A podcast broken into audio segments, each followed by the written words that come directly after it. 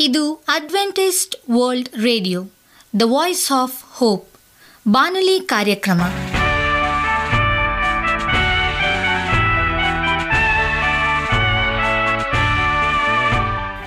ನಮಸ್ಕಾರ ಪ್ರೀತಿಯ ಕೇಳುಗರೆ, ನಾನು ನಿಮ್ಮ ಆಕಾಂಕ್ಷ ಪಾಲ್. ನಮ್ಮ ನಿಲಯದ ಕನ್ನಡ ಕಾರ್ಯಕ್ರಮಕ್ಕೆ ತಮ್ಮೆಲ್ಲರಿಗೂ ಆತ್ಮೀಯ ಸುಸ್ವಾಗತ. ಮುಂದಿನ ಮೂವತ್ತು ನಿಮಿಷಗಳಲ್ಲಿ ಸುಮಧುರ ಹಾಡುಗಳು ಹಾಗೂ ದೇವರ ವಾಕ್ಯವನ್ನು ಕೇಳೋಣ.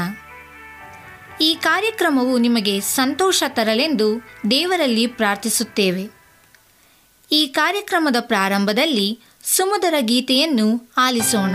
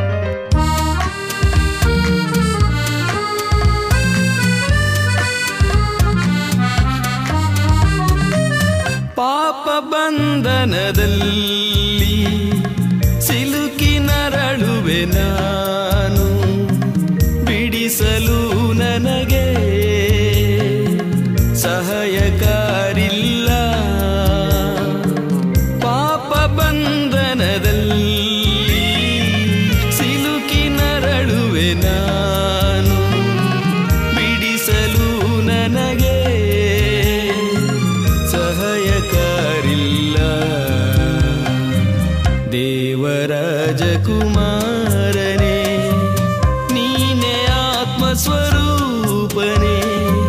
ನಿನ್ನ ಕೃಪೆ ಬಲದಿಂದ ಸಾಧ್ಯವು ನಮ್ಮ ಜೀವನ. ದೇವರಾಜಕುಮಾರನೇ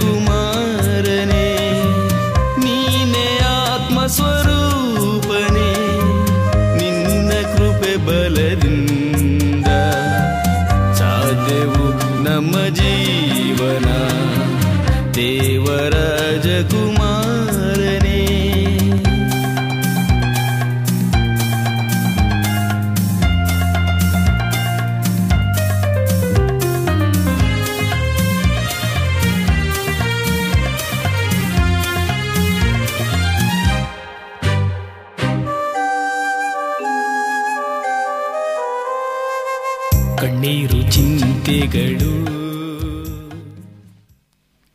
ಎಚ್ಚರಿಕೆ. ಗ್ಲಾಕೋಮದಿಂದ ನಿಮ್ಮ ಕಣ್ಣಿನ ದೃಷ್ಟಿ ಹೋದೀತು. Glaucoma, you may lose your sight. ಕಣ್ಣುಗಳನ್ನು ಪಂಚೇಂದ್ರಿಯಗಳಲ್ಲಿ ಅತಿ ಮುಖ್ಯವಾದ ಅಂಗ ಎಂದು ನಾವು ಪರಿಗಣಿಸಿದ್ದೇವೆ. ದೃಷ್ಟಿ ಎಂಬ ಈ ಕೊಡುಗೆಯನ್ನು ನಾವೆಲ್ಲ ಉಲ್ಲಾಸದಿಂದ ಅನುಭವಿಸುತ್ತಿದ್ದೇವೆ. ಆದರೂ ಪೂರ್ಣ ದೇಹವನ್ನು ಪರಿಗಣಿಸಿದಾಗ ಕಣ್ಣುಗಳು ನಮ್ಮಿಂದ ಹೆಚ್ಚು ತಿರಸ್ಕಾರಕ್ಕೆ ಒಳಗಾದ ಅಂಗಗಳೆಂದೇ ಭಾಸವಾಗುತ್ತದೆ. ಕಣ್ಣುಗಳನ್ನು ನಿಯಮಿತವಾಗಿ ಪರೀಕ್ಷೆ ಮಾಡಿಸಿಕೊಳ್ಳದೆ ತೀರಾ ದೃಷ್ಟಿಮಂದವಾದಾಗ ಮಾತ್ರ ನಾವು ವೈದ್ಯರ ಸಲಹೆ ಪಡೆಯುತ್ತೇವೆ. ಶೇಕಡ ಐವತ್ತರಷ್ಟು ದೃಷ್ಟಿಮಾಂದ್ಯತೆಯು ಕ್ಯಾಟರಾಕ್ಟ್ ಅಂದರೆ ಕಣ್ಣಿನ ಪೊರೆ ಎಂಬ ಕಾಯಿಲೆಯಿಂದ ಆಗುವುದರಿಂದ ಕಣ್ಣಿನ ಪೊರೆ ಶಸ್ತ್ರಚಿಕಿತ್ಸೆಯ ಮೂಲಕ ನಾವು ದೃಷ್ಟಿಯನ್ನು ಮರಳಿ ಪಡೆಯಬಹುದು. ಹೀಗಾಗಿ ನಾವು ಅದೃಷ್ಟಶಾಲಿಗಳು ಎಂದು ಹೇಳಬಹುದು. ಆದರೆ ಶೇಕಡ ಇಪ್ಪತ್ತರಷ್ಟು ಮಂದಿ ಗ್ಲಾಕೋಮ ಕಾಯಿಲೆಯಿಂದ ದೃಷ್ಟಿ ಕಳೆದುಕೊಳ್ಳುತ್ತಿದ್ದಾರೆ. ಇವರು ಕಾಲಕ್ರಮೇಣ ಶಾಶ್ವತವಾಗಿ ದೃಷ್ಟಿ ಕಳೆದುಕೊಳ್ಳುವ ಸಂಭವ ಇರುತ್ತದೆ. ಇದರಿಂದ ಪಾರಾಗಬೇಕಾದರೆ ಸೂಕ್ತ ಸಮಯದಲ್ಲಿ ಸೂಕ್ತ ಸಲಹೆ ಪಡೆಯಬೇಕಾದ ಅಗತ್ಯ ಇರುತ್ತದೆ. ಹೀಗೆ ಈ ಕಾಯಿಲೆ ನಿಮಗೇ ತಿಳಿಯದಂತೆ ನಿಮ್ಮ ದೃಷ್ಟಿಯನ್ನು ಕದಿಯುವ ಸಂಭವ ಇರುವುದರಿಂದ ಇದನ್ನು ದೃಷ್ಟಿಕಳ್ಳ ಎಂದು ಕರೆಯುತ್ತಾರೆ. ಗ್ಲಾಕೋಮಾ ಅಂದರೆ ಏನು? ಗ್ಲಾಕೋಮಾ ಎಂಬುದು ಕಣ್ಣಿನ ಕಾಯಿಲೆ. ಇದು ಕಣ್ಣಿನ ಮುಖ್ಯ ನರವಾದ ಆಪ್ಟಿಕ್ ನರಗಳಿಗೆ ಹಾನಿ ಉಂಟು ಮಾಡುವುದರಿಂದ ನಾವು ನೋಡಿದ ದೃಶ್ಯ ಸಂಕೇತಗಳನ್ನು ಮೆದುಳಿಗೆ ತಲುಪಿಸಲು ಈ ನರಗಳು ವಿಫಲವಾಗುತ್ತವೆ. ಕಣ್ಣಿನ ಒಳ ಒತ್ತಡ ತುಂಬ ಹೆಚ್ಚಾಗಿದ್ದರೆ ಹಾನಿಯ ಪ್ರಮಾಣವೂ ಹೆಚ್ಚಾಗಿರುತ್ತದೆ. ಕೆಲವು ಸಮಯ ಸಾಮಾನ್ಯ ಕಣ್ಣಿನ ಒಳ ಒತ್ತಡ ಇದ್ದರೂ ಅವರು ಗ್ಲಾಕೋಮದಿಂದ ನರಳುತ್ತಿರಬಹುದು. ಗ್ಲಾಕೋಮ ಉಂಟಾಗಲು ಕೆಲವು ಪೂರ್ವನಿಯೋಜಿತ ಅಂಶಗಳು ಸಹಕಾರಿಯಾಗಿರುತ್ತವೆ. ಅವುಗಳೆಂದರೆ ಸಮೀಪ ದೃಷ್ಟಿದೋಷ ದೂರದೃಷ್ಟಿದೋಷ ಅಧಿಕ ರಕ್ತದೊತ್ತಡ, ಕಣ್ಣಿಗೆ ಅಪಘಾತದಿಂದ ಸಂಭವಿಸಬಹುದಾದ ಗಾಯ, ಕುಟುಂಬದಲ್ಲಿ ಗ್ಲಾಕೋಮ ಕಾಯಿಲೆ ಚರಿತ್ರೆ ಹಾಗೂ ಎಲ್ಲಕ್ಕಿಂತ ಮುಖ್ಯವಾಗಿ ನಲವತ್ತು ವರ್ಷ ಮೀರಿದ ವಯಸ್ಸು. ಇದನ್ನು ಕಂಡುಹಿಡಿಯುವ ಏಕೈಕ ಮಾರ್ಗವೆಂದರೆ ನಿಯಮಿತವಾಗಿ ನೇತ್ರ ಪರೀಕ್ಷೆಗಳನ್ನು ಮಾಡಿಸಿಕೊಳ್ಳುವುದು. ದೃಷ್ಟಿ ತೊಂದರೆಯು ಗ್ಲಾಕೋಮದಲ್ಲಿ ತೀರಾ ಬೇಗನೆ ಉಂಟಾದರೂ ಅದು ರೋಗಿಯ ಗಮನಕ್ಕೆ ಬಂದಿರುವುದಿಲ್ಲ. ಏಕೆಂದರೆ ಮೊದಲು ಹೊರಗಿನ ದೃಷ್ಟಿಯನ್ನು ನಾಶಪಡಿಸಿ ಅನಂತರ ಮಧ್ಯದ ದೃಷ್ಟಿಯನ್ನು ಅದು ನಾಶಪಡಿಸುತ್ತದೆ. ಆದ್ದರಿಂದ ಗ್ಲಾಕೋಮವನ್ನು ಬೇಗ ಕಂಡುಹಿಡಿಯುವುದು ಕಷ್ಟವಾಗುತ್ತದೆ. ಗ್ಲಾಕೋಮಾ ನಮಗೆ ಹೊಸದಲ್ಲ. ದಕ್ಷಿಣ ಭಾರತದಲ್ಲಿ ನಡೆಸಿದ ಅಧ್ಯಯನವೊಂದರ ಪ್ರಕಾರ, ಗ್ಲಾಕೋಮ ಇರುವ ಶೇಕಡ ತೊಂಬತ್ತರಷ್ಟು ಮಂದಿ ಕಣ್ಣಿನ ಪರೀಕ್ಷೆ ಮಾಡಿಸಿಕೊಳ್ಳುವ ಮೊದಲು ಯಾವುದೇ ಬಗೆಯ ದೃಷ್ಟಿದೋಷವನ್ನು ಅನುಭವಿಸಿರುವುದಿಲ್ಲ. ಹೆಚ್ಚಿನವರಿಗೆ ತಾವು ಗ್ಲಾಕೋಮ ಹೊಂದಿದ್ದೇವೆ ಎಂಬುದು ಬಹಳ ಸಮಯದ ನಂತರ ಗೊತ್ತಾಗುತ್ತದೆ. ಆ ವೇಳೆಗೆ ಅವರು ಹೆಚ್ಚಿನ ನಷ್ಟವನ್ನು ಅನುಭವಿಸಿರುತ್ತಾರೆ. ಕೆಲವರಂತೂ ದೃಷ್ಟಿಯನ್ನೇ ಕಳೆದುಕೊಂಡಿರುತ್ತಾರೆ. ದುರದೃಷ್ಟವೆಂದರೆ ಭಾರತದಲ್ಲಿ ಗ್ಲಾಕೋಮವು ಅಪರೂಪವೇನಲ್ಲ ಇದು ನಮ್ಮಲ್ಲಿ ದೃಷ್ಟಿಹೀನತೆ ಉಂಟುಮಾಡುತ್ತಿರುವ ಕಾಯಿಲೆಗಳಲ್ಲಿ ಎರಡನೇ ಸ್ಥಾನ ಪಡೆದಿದೆ. ನೂರರಲ್ಲಿ ಇಬ್ಬರು ಗ್ಲಾಕೋಮ ಕಾಯಿಲೆಯಿಂದ ನರಳುತ್ತಿದ್ದಾರೆ. ಆರು ಕೋಟಿ ಜನಸಂಖ್ಯೆ ಹೊಂದಿರುವ ಕರ್ನಾಟಕದಲ್ಲಿ ಒಂದು ಅಂದಾಜಿನ ಪ್ರಕಾರ ಎಂಬತ್ತ್ಮೂರು ಲಕ್ಷ ಮಂದಿ ಗ್ಲಾಕೋಮದಿಂದ ನರಳುತ್ತಿದ್ದಾರೆ. ಇದು ಸಣ್ಣ ಸಂಖ್ಯೆಯೇನಲ್ಲ. ಈಗ ಇವರಲ್ಲಿ ನಾವು ಕೇವಲ ಶೇಕಡ ಹತ್ತರಷ್ಟು ಮಂದಿಗೆ ಚಿಕಿತ್ಸೆ ನೀಡುತ್ತಿದ್ದೇವೆ. ಉಳಿದವರಲ್ಲಿ ಕಾಯಿಲೆ ಪತ್ತೆಯಾಗಿಲ್ಲ ಅಥವಾ ಚಿಕಿತ್ಸೆ ಪಡೆಯುತ್ತಿಲ್ಲ ಅಥವಾ ಅವರು ನಿಯಮಿತವಾಗಿ ಪರೀಕ್ಷೆ ಮಾಡಿಸಿಕೊಳ್ಳುತ್ತಿಲ್ಲ. ಗ್ಲಾಕೋಮ ಬಗ್ಗೆ ಜನಜಾಗೃತಿ ಇಲ್ಲದೇ ಇರುವುದು ರೋಗ ಪತ್ತೆ ಆಗದಿರುವುದಕ್ಕೆ ಮುಖ್ಯವಾದ ಕಾರಣ. ಇದರ ಬಗ್ಗೆ ಶೇಕಡ ಒಂದರಷ್ಟು ಜನರಿಗೆ ಮಾತ್ರ ತಿಳುವಳಿಕೆ ಇದೆ. ಇವೆಲ್ಲವನ್ನು ಪರಿಗಣಿಸಿ ವಿಶ್ವ ಗ್ಲಾಕೋಮ ಸಂಘವು ಪ್ರತಿ ವರ್ಷದ ಮಾರ್ಚ್ ಎರಡನೇ ವಾರವನ್ನು ವಿಶ್ವ ಗ್ಲಾಕೋಮ ಸಪ್ತಾಹ ಎಂದು ಪರಿಗಣಿಸಿದ್ದೆ. ಅದಕ್ಕೆಂದೇ ಈ ವಾರದಲ್ಲಿ ಗ್ಲಾಕೋಮ ಬಗ್ಗೆ ಜನಜಾಗೃತಿ ಮೂಡಿಸುವ ಕಾರ್ಯಕ್ರಮಗಳನ್ನು ಹಮ್ಮಿಕೊಳ್ಳಲಾಗುತ್ತದೆ. ನಿಮಗೆ ಸತ್ಯವೇದದ ಬಗ್ಗೆ ಹೆಚ್ಚಿನ ಮಾಹಿತಿ ಬೇಕಾದರೆ ನಮ್ಮ ವಿಳಾಸಕ್ಕೆ ಪತ್ರ ಬರೆಯಿರಿ ಅಥವಾ ದೂರವಾಣಿ ಕರೆ ಮಾಡಿರಿ. ನಮ್ಮ ದೂರವಾಣಿಯ ಸಂಖ್ಯೆ ಒಂಬತ್ತು ಸೊನ್ನೆ ಆರು ಸೊನ್ನೆ ಆರು ಎಂಟು, ನಾಲ್ಕು ಏಳು ಏಳು ಮೂರು ಹಾಗೂ ಎಂಟು ಮೂರು, ಒಂಬತ್ತು ಸೊನ್ನೆ, ಆರು ಸೊನ್ನೆ, ಐದು ಎರಡು, ಒಂಬತ್ತು ಒಂಬತ್ತು.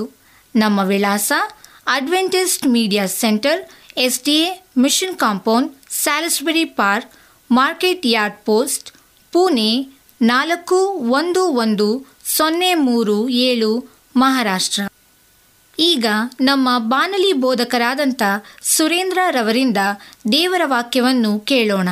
ನಾವು ನಮ್ಮನ್ನು ಹೇಗೆ ಶುದ್ಧೀಕರಿಸಿಕೊಳ್ಳುತ್ತೇವೆ ಎಂಬುದಾಗಿ. ನಮಸ್ಕಾರ ಆತ್ಮೀಯ ಕೇಳಿಗರೆ. ಇದು ಅಡ್ವೆಂಟಿಸ್ಟ್ ವರ್ಲ್ಡ್ ರೇಡಿಯೋ ಅರ್ಪಿಸುವ ಅನುದಿನದ ಮನ್ನ ಬಾನುಲಿ ಕಾರ್ಯಕ್ರಮಕ್ಕೆ ತಮ್ಮೆಲ್ಲರಿಗೂ ನಿಮ್ಮ ಬಾನುಲಿ ಬೋಧಕನಾದ ಸುರೇಂದ್ರನು ಮಾಡುವ ನಮಸ್ಕಾರಗಳು. ಈ ಬಾನುಲಿ ಕಾರ್ಯಕ್ರಮವು ತಮ್ಮೆಲ್ಲರಿಗೂ ಸಂತಸ ತಂದಿದೆ ಎಂಬುದಾಗಿ ನಾವು ನಂಬುತ್ತೇವೆ ಮತ್ತು ನಿಮಗಾಗಿ ನಿತ್ಯವೂ ಪ್ರಾರ್ಥಿಸುತ್ತೇವೆ. ನಿಮ್ಮ ಅನಿಸಿಕೆ ಹಾಗೂ ಸಲಹೆ, ಪ್ರಾರ್ಥನಾ ವಿಜ್ಞಾಪನೆಗಳು ಇರುವುದಾದರೆ ನೀವು ನಮಗೆ ಪತ್ರಗಳ ಮೂಲಕವಾಗಿ ಅಥವಾ ದೂರವಾಣಿ ಮೂಲಕವಾಗಿ ಸಂಧಿಸಬಹುದು. ನಮ್ಮ ದೂರವಾಣಿ ಸಂಖ್ಯೆಯು ಒಂಬತ್ತು ಸೊನ್ನೆ ಆರು ಸೊನ್ನೆ ಆರು ಎಂಟು ನಾಲ್ಕು ಏಳು ಏಳು ಮೂರು. ನಮ್ಮ email address Surendra June four five six at Gmail dot com. ಈ ರೇಡಿಯೋ ಕಾರ್ಯಕ್ರಮವನ್ನು ನಿಮ್ಮ ಮೊಬೈಲ್ನಲ್ಲಿ ಸಹ ಕೇಳಬಹುದು. ನಿಮ್ಮಲ್ಲಿ ಐಫೋನ್ ಮತ್ತು ಆಂಡ್ರಾಯ್ಡ್ ಮೊಬೈಲ್ ಇರುವುದಾದರೆ ಪ್ಲೇಸ್ಟೋರ್ಗೆ ಹೋಗಿ A W R three sixty ಎಂಬ ಆ್ಯಪನ್ನು ಡೌನ್ಲೋಡ್ ಮಾಡಿಕೊಂಡು ನಮ್ಮ ಈ ಕನ್ನಡ ಕಾರ್ಯಕ್ರಮವನ್ನು ಕೇಳಬಹುದು. ಆತ್ಮೀಯ ಕೇಳಿಗರೆ, ಈ ಕಾರ್ಯಕ್ರಮದ ಮೂಲಕ ನೀವು ದೇವರ ಆಶೀರ್ವಾದ ಮತ್ತು ಅದ್ಭುತಗಳನ್ನು ಹೊಂದಿರುವುದಾದರೆ ನಿಮ್ಮ ಸಾಕ್ಷಿಯ ಜೀವಿತವನ್ನು ನಮ್ಮ ಕೂಡ ಹಂಚಿಕೊಳ್ಳುವಾಗೆ ತಲುಕೊಳ್ಳುತ್ತೇವೆ ಈ ದಿನ ಸತ್ಯವೇದ ಭಾಗದಿಂದ ಆರಿಸಿಕೊಂಡಂಥ ಶಿವರನಾಮೆಯು ನಾವು ನಮ್ಮನ್ನು ಹೇಗೆ ಶುದ್ಧೀಕರಿಸಿಕೊಳ್ಳುತ್ತೇವೆ ಎಂಬ ವಿಷಯವನ್ನು ಕುರಿತು ಧ್ಯಾನ ಮಾಡಿಕೊಳ್ಳೋಣ. ಒಬ್ಬ ಕ್ರೈಸ್ತನು ದೇವರ ಮುಂದೆ ಜೀವಿಸದಿದ್ದರೆ ಆತನು ಬಹಳ ಸುಲಭವಾಗಿ ತನ್ನ ಯಥಾರ್ಥ ಆತ್ಮಿಕ ಸ್ಥಿತಿಯ ಬಗ್ಗೆ ಅಗ್ನಿಯಾಗಿಯಾಗಿ ಉಳಿದುಕೊಳ್ಳಬಹುದು. ಸತ್ಯವೇದದಲ್ಲಿ ಹೇಳ್ತದೆ, ಪ್ರಕಟಣೆಯ ಗ್ರಂಥದಲ್ಲಿ ಕರ್ತನು ಏಳು ಸಭೆಗಳ ನಾಯಕರನ್ನು ಖಂಡಿಸಿದರಲ್ಲಿ ಇದು ಸ್ಪಷ್ಟವಾಗಿ ಕಂಡುಬರುತ್ತದೆ. ದೇವರು ಲಬೋದಿಕೆಯ ಸಭೆಯ ದೂತನಿಗೆ ಅಥವಾ ಸಭೆಯ ಹಿರಿಯನಿಗೆ ಹೀಗೆ ಹೇಳಿದನು, ನೀನು ಕೇವಲ ದುರಾವಸ್ಥೆಯಲ್ಲಿ ಬಿದ್ದಿರುವಂಥವನು ದೌರ್ಭಾಗ್ಯನು, ದರಿದ್ರನು, ಕುರುಡನು ಬಟ್ಟೆ ಇಲ್ಲದವನು ಆಗಿರುವುದನ್ನು ತಿಳಿಯದೇ ಇದ್ದಿ ಎಂಬುದಾಗಿ.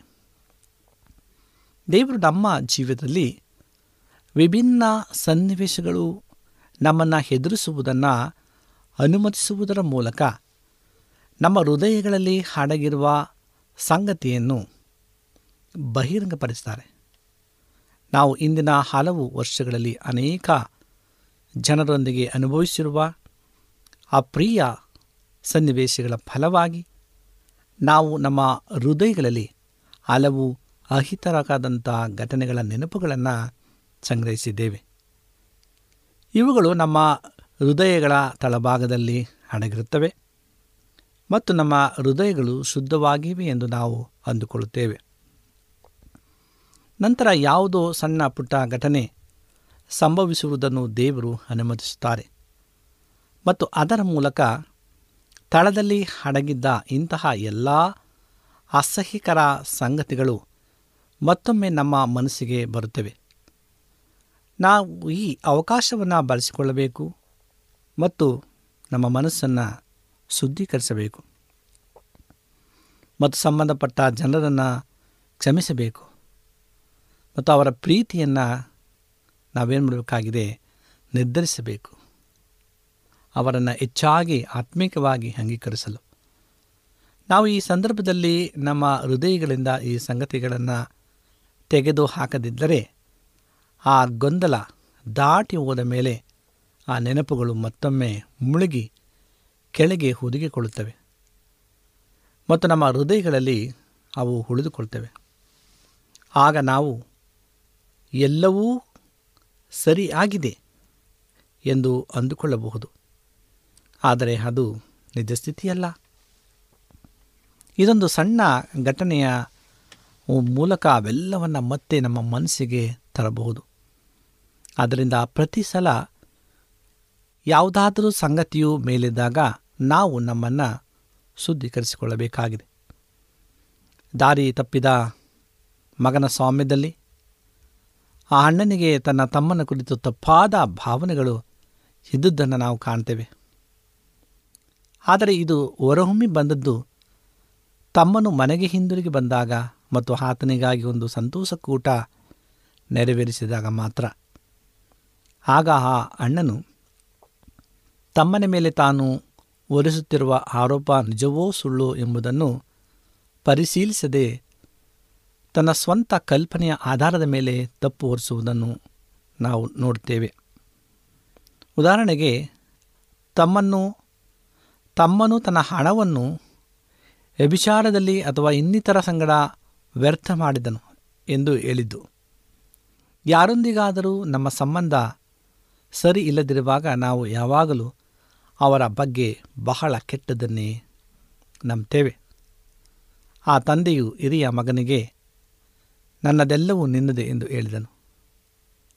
ಹಿರಿಮಗನು ತಂದೆ ತನಗೆ ಕೊಟ್ಟಿದ್ದರ ಬಗ್ಗೆ ಯೋಚಿಸುವುದರ ಬದಲಾಗಿ ತನ್ನ ಸ್ವಂತ ಸಫಲತೆಯ ಬಗ್ಗೆಯೇ ಧ್ಯಾನಿಸುತ್ತಿದ್ದನು. ನಾನು ನಿನ್ನ ಒಂದು ಅಪ್ಪಣೆಯನ್ನಾದರೂ ಎಂದೂ ಮೀರಲಿಲ್ಲ.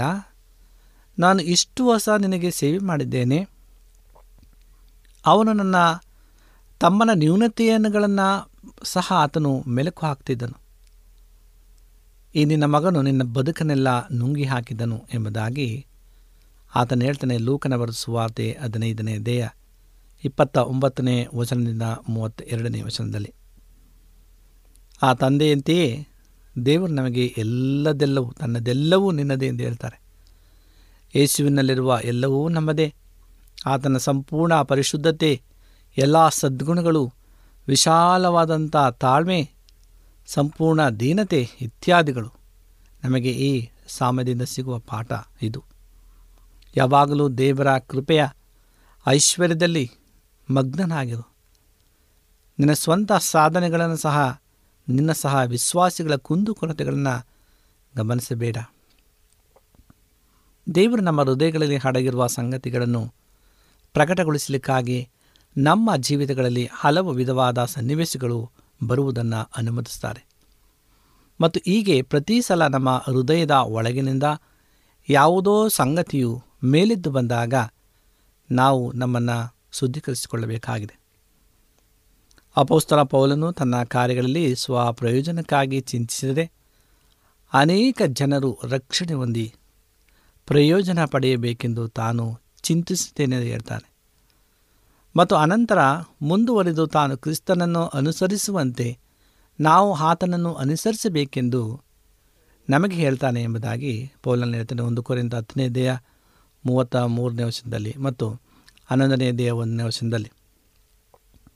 ಇವೆರಡು ವಚನಗಳನ್ನು ನೀವು ಒಟ್ಟಾಗಿ ಓದಿರಿ. ಕೆಲವು ನಿರ್ದಿಷ್ಟ ಕ್ಷೇತ್ರಗಳಲ್ಲಿ ಅಂದರೆ ಕಾಮ, ಕೋಪ, ಕಹಿತನ, ಹಣದಾಸೆ ಇತ್ಯಾದಿಗಳನ್ನು ಜಯಿಸುವುದರಲ್ಲಿ ನಾವು ಯೇಸುವನ್ನು ಹಿಂಬಾಲಿಸಿದರು ನಮ್ಮ ಶರೀರ ಭಾವದಲ್ಲಿ ಇರುವಂಥ ಪಾಪದ ಬೇರನ್ನು ಕಿತ್ತು ಹಾಕದೇ ಇರಬಹುದು. ಲೂಸಿಫರನು ಮತ್ತು ಹಾದಾಮನು ಪಾಪ ಮಾಡಿದರು. ಆದರೆ ಅವರ ಪಾಪ ವ್ಯಭಿಚಾರವಾಗಲಿ, ಕೊಲೆಯಾಗಲಿ, ಚಾಡಿ ಮಾತು ಅಥವಾ ಹರಟೆ ಮಾತಾಗಲಿ, ಕಾಮುಕ ದೃಷ್ಟಿಯಾಗಲಿ ಆಗಿರಲಿಲ್ಲ. ಅವರಿಬ್ಬರ ಪಾಪ ಏನೆಂದರೆ, ಅವರು ತಮ್ಮ ಸ್ವಂತ ಲಾಭ ಮತ್ತು ಸ್ವಪ್ರಯೋಜನವನ್ನು ಬಯಸಿದರು. ಇದು ಎಲ್ಲ ಪಾಪದ ಮೂಲವಾಗಿದೆ, ಅಂದರೆ ಸ್ವ ಇಚ್ಛೆಯನ್ನು ತೃಪ್ತಿಗೊಳಿಸುವಂಥದ್ದು. ಈ ದುಷ್ಟತನದ ಬೇರನ್ನು ಕೊಡಲಿಯಿಂದ ಕಡಿದಾಗ ಮಾತ್ರವೇ ನಮ್ಮ ಜೀವನದ ದಿಕ್ಕು ಅಥವಾ ಜೀವನದ ಮೂಲತತ್ವವು ಬದಲಾಗ್ತದೆ. ಅಲ್ಲಿಯವರೆಗೂ ನಾವು ಆತ್ಮಿಕವಾಗಿ ನಾನಾ ಕ್ಷೇತ್ರಗಳಲ್ಲಿ ಗೆಲುವನ್ನು ಹೊಂದಿದರೂ ಸ್ವಂತ ಪ್ರಯೋಜನ ಮತ್ತು ಸ್ವಂತ ಲಾಭ ಮತ್ತು ಸ್ವಂತ ಪ್ರಖ್ಯಾತಿ ಇವುಗಳನ್ನು ನಮ್ಮ ಧ್ಯೇಯವಾಗಿ ಇರಿಸಿಕೊಳ್ಳಬಹುದಾದಂಥ ಸಾಧ್ಯತೆ ಇದೆ ಈ ಕಾರಣಕ್ಕಾಗಿಯೇ ಪಾಪದ ಮೇಲೆ ಜಯವನ್ನು ಉಪದೇಶಿಸುವಂಥ ಹಲವರು ಪರಿಸಾಯರಾಗಿಯೇ ಉಳಿದುಕೊಳ್ತಾರೆ. ಆದರೆ ಯಾರು ಗಂಭೀರವಾಗಿ ತಮ್ಮ ಸ್ವಪ್ರಯೋಜನದ ಗುರಿಯನ್ನು ಬಿಟ್ಟುಬಿಡಲು ಇಚ್ಛಿಸುತ್ತಾರೋ ಅವರು ಪೌಲನ ಹಾಗೆ ಎಲ್ಲ ಜನರು ರಕ್ಷಣೆ ಹೊಂದಬೇಕೆಂದು ಜನರ ಪ್ರಯೋಜನಕ್ಕಾಗಿ ಚಿಂತಿಸ್ತಾರೆ. ಒಂದು ಕೊರಿಂದ ಹತ್ತು ಮೂವತ್ತ್ಮೂರಲ್ಲಿ ಹೇಳ್ತದೆ, ಪೌಲನು ಇದರ ಹಿಂದಿನ ವಚನದಲ್ಲಿ ಹತ್ತು ಮೂವತ್ತೆರಡರಲ್ಲಿ ಹೇಳ್ತಾನೆ ಒಂದು ಕೊರಿಂತದಲ್ಲಿ, ಮೂರು ವರ್ಗದ ಜನರ ಬಗ್ಗೆ ಹೇಳ್ತಾನೆ. ಯಹುದ್ಯರು, ಅನ್ಯಜನರು ಮತ್ತು ದೇವರ ಸಭೆ.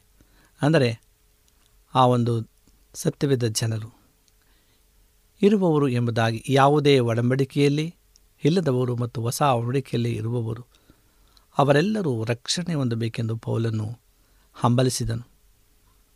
ಇಂದು ಕೂಡ ಈ ಮೂರು ವರ್ಗಗಳ ಜನರು ತಮ್ಮ ಮಧ್ಯದಲ್ಲಿದ್ದಾರೆ. ಪಾಪದ ಮೇಲೆ ಜಯವಿಲ್ಲದ ವಿಶ್ವಾಸಿಗಳು, ಅನ್ಯರು ಮತ್ತು ಜಯದ ಜೀವಿತ ಬಾಳುವ ಯೇಸುವಿನ ಶಿಷ್ಯರು, ಈ ಮೂರು ವರ್ಗಗಳ ಜನರ ಬಗ್ಗೆ ನಮ್ಮ ಮನೋಭಾವ ಹೇಗಿರಬೇಕೆಂದರೆ, ನಾನು ನನ್ನ ಸ್ವಂತ ಲಾಭಕ್ಕಾಗಿ ಏನನ್ನೂ ಅಪೇಕ್ಷಿಸುವುದಿಲ್ಲ. ಆದರೆ ಅವರ ಅಭಿವೃದ್ಧಿಯನ್ನು ಅಂದರೆ ಶರೀರ ಭಾವದ ದೆಸೆಯಿಂದಾಗಿ ಅವರಲ್ಲಿ ನೆಲೆಸಿರುವ ಎಲ್ಲ ರೀತಿಯ ಪಾಪಗಳಿಂದ ಅವರು ಬಿಡುಗಡೆ ಹೊಂದಬೇಕೆಂದು ನಾನು ಬಯಸ್ತೇನೆ. ಯೇಸು ಪರಲೋಕದಿಂದ ಬಂದಾಗ ಸ್ವತಃ ಆತನ ಮನೋಭಾವ ಇದೇ ಆಗಿತ್ತು. ವಿಶ್ವಾಸಿಗಳ ಮನೋಭಾವ ನಾನು ನನ್ನ ಸ್ವಂತ ಪ್ರಯೋಜನ ಬಯಸುವುದಿಲ್ಲ. ಆದರೆ ಅನೇಕರು ರಕ್ಷಣೆಯನ್ನು ಪಡೆದು ಲಾಭ ಹೊಂದಲಿ ಎಂದು ಬಯಸ್ತೇನೆ. ಎಂದಿದ್ದಾಗ ಮಾತ್ರ ಅವರು ಕ್ರೈಸ್ತ ಸಭೆಯನ್ನು ಕ್ರಿಸ್ತನ ದೇಹವಾಗಿ ಬೆಳೆಸಲು ಸಾಧ್ಯವಾಗ್ತದೆ. ಇಲ್ಲವಾದರೆ ಅವರು ಸಭಾಕೂಟಗಳಲ್ಲಿ ಆಳವಾದ ಸತ್ಯಾಂಶಗಳನ್ನು ಹಂಚಿಕೊಳ್ಳುವುದೂ ಸಹ ಸ್ವಂತಕ್ಕಾಗಿ ಒಳ್ಳೆಯ ಹೆಸರು ಗಳಿಸುವುದಕ್ಕೆ ಮಾತ್ರ ಪ್ರಯೋಜನವಾಗ್ತದೆ. ಯೇಸು ಯಾವತ್ತೂ ತನ್ನ ಹಿತಕ್ಕಾಗಿ ಚಿಂತಿಸಲಿಲ್ಲ. ಅವರು ಯಾವಾಗಲೂ ತನ್ನ ತಂದೆಯ ಮಹಿಮೆಯನ್ನು ಬಯಸಿದರು. ಇದು ಮಾತ್ರವೇ ನಿಜವಾದ ಆತ್ಮಿಕತೆಯಾಗಿದೆ. ಇದಕ್ಕಿಂತ ಕಡಿಮೆಯಾದದ್ದು ಯಾವುದೂ ಅಲ್ಲ. ಒಬ್ಬ ವ್ಯಕ್ತಿಯ ಜೀವನದ ಅಂತಿಮ ಗುರಿ ಏನೆಂಬುದು ಆತ ದೈವಿಕ ಮನುಷ್ಯನೋ ಅಥವಾ ಪಾಪಿಯೋ ಎಂಬುದನ್ನು ನಿಶ್ಚಯಪಡಿಸುತ್ತದೆ. ಹಾಗಾಗಿ ಆತನು ಕೇವಲ ಲೈಂಗಿಕ ಕಾಮ ಮತ್ತು ಕೋಪ ಇಂತಹ ಸ್ವಭಾವಗಳ ಮೇಲೆ ಅಲ್ಲೋ ಇಲ್ಲೋ ಗಳಿಸುವ ಜಯಗಳು ಇದನ್ನು ನಿಶ್ಚಯಿಸಲಾರವು. ಅದೇ ವೇಳೆ ಇವುಗಳಿಗೂ ಪ್ರಾಮುಖ್ಯತೆ ಇದೆ. ಏಕೆಂದರೆ ಇವುಗಳು ಒಬ್ಬ ವ್ಯಕ್ತಿ ತನ್ನ ಸ್ವಂತ ಸುಖವನ್ನು ಹುಡುಕುತ್ತಿಲ್ಲ ಎಂಬುದನ್ನು ರುಜುವಾತುಪಡಿಸುತ್ತವೆ. ಇನ್ನೊಂದು ಸಂದರ್ಭದಲ್ಲಿ ಯೇಸುವು ಹೀಗೆ ನುಡಿದರು. ಇವುಗಳನ್ನು ಮಾಡಬೇಕಾಗಿತ್ತು, ಅವುಗಳನ್ನು ಬಿಡಬಾರದು ಎಂಬುದಾಗಿ. ಸೈತಾನನ ಹಾಗೂ ನಮ್ಮ ದುರಾಶೆಗಳು ಬಹಳ ಪ್ರಬಲವಾಗಿ ಕಾರ್ಯ ಮಾಡುವುದನ್ನು ದೇವರು ಅನುಮತಿಸುತ್ತಿರುವುದರಿಂದ ಅವುಗಳ ಬಲವು ಅತಿಯಾಗಿದೆ. ಹಾಗಾಗಿ ನಾವು ನಮ್ಮ ಸ್ವಂತ ಬಲದಿಂದ ಇವನ್ನು ಜಯಿಸಬಹುದೆಂದು ಯೋಚಿಸಲು ಎಂದಿಗೂ ಸಾಧ್ಯವಿಲ್ಲ.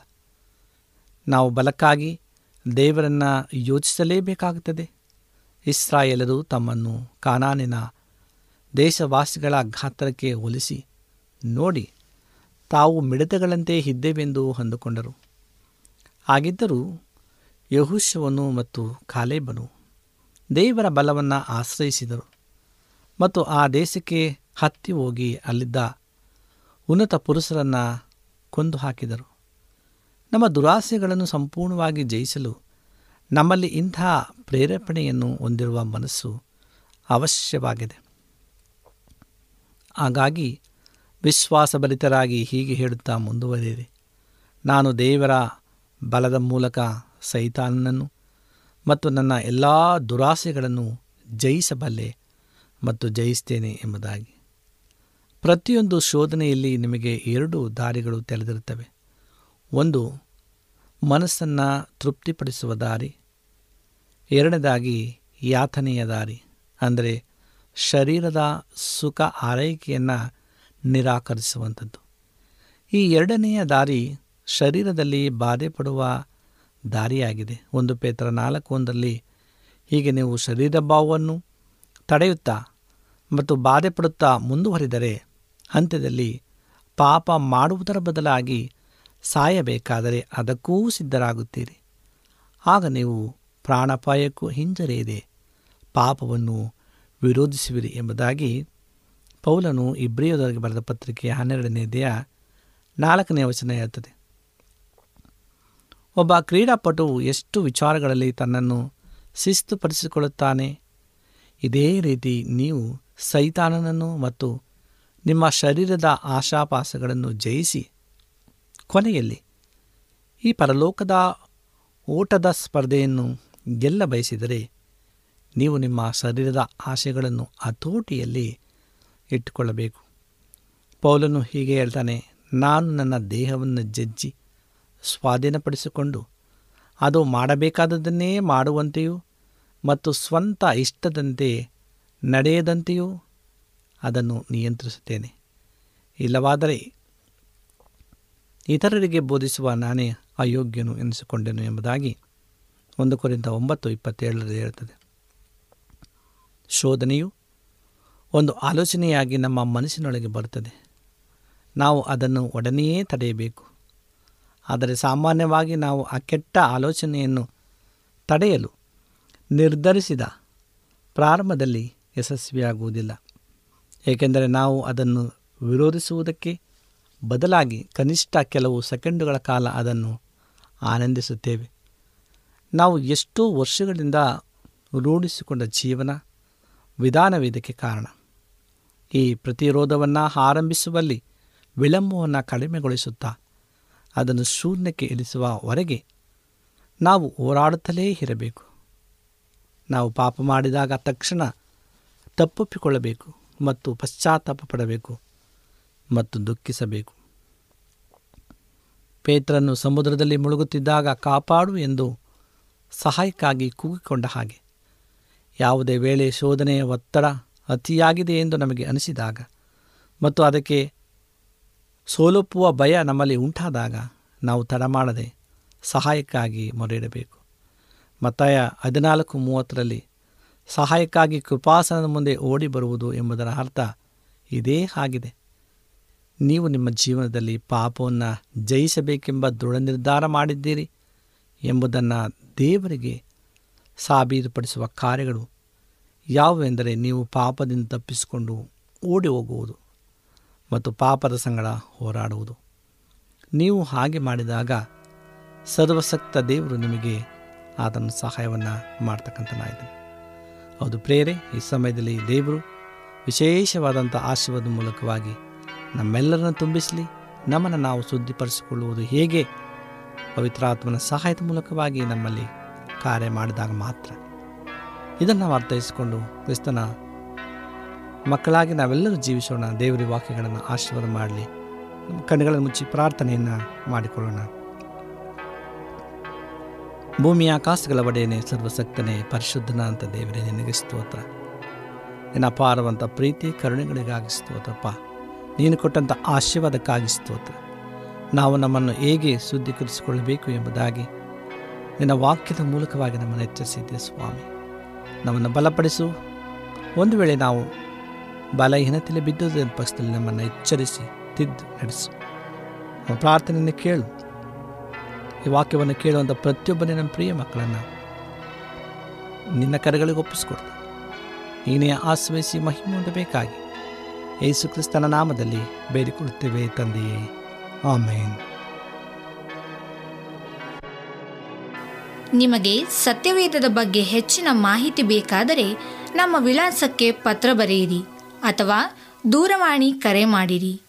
ನಮ್ಮ ದೂರವಾಣಿಯ ಸಂಖ್ಯೆ ಒಂಬತ್ತು ಸೊನ್ನೆ ಆರು ಸೊನ್ನೆ ಆರು ಎಂಟು ನಾಲ್ಕು ಏಳು ಏಳು ಮೂರು ಹಾಗೂ ಎಂಟು ಮೂರು ಒಂಬತ್ತು ಸೊನ್ನೆ ಆರು ಸೊನ್ನೆ ಐದು ಎರಡು ಒಂಬತ್ತು ಒಂಬತ್ತು.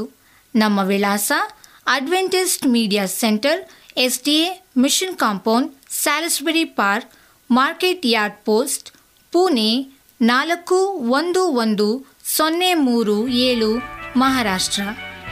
ಮತ್ತೆ ಮುಂದಿನ ಕಾರ್ಯಕ್ರಮದಲ್ಲಿ ಭೇಟಿಯಾಗುವ. ನಮಸ್ಕಾರಗಳು.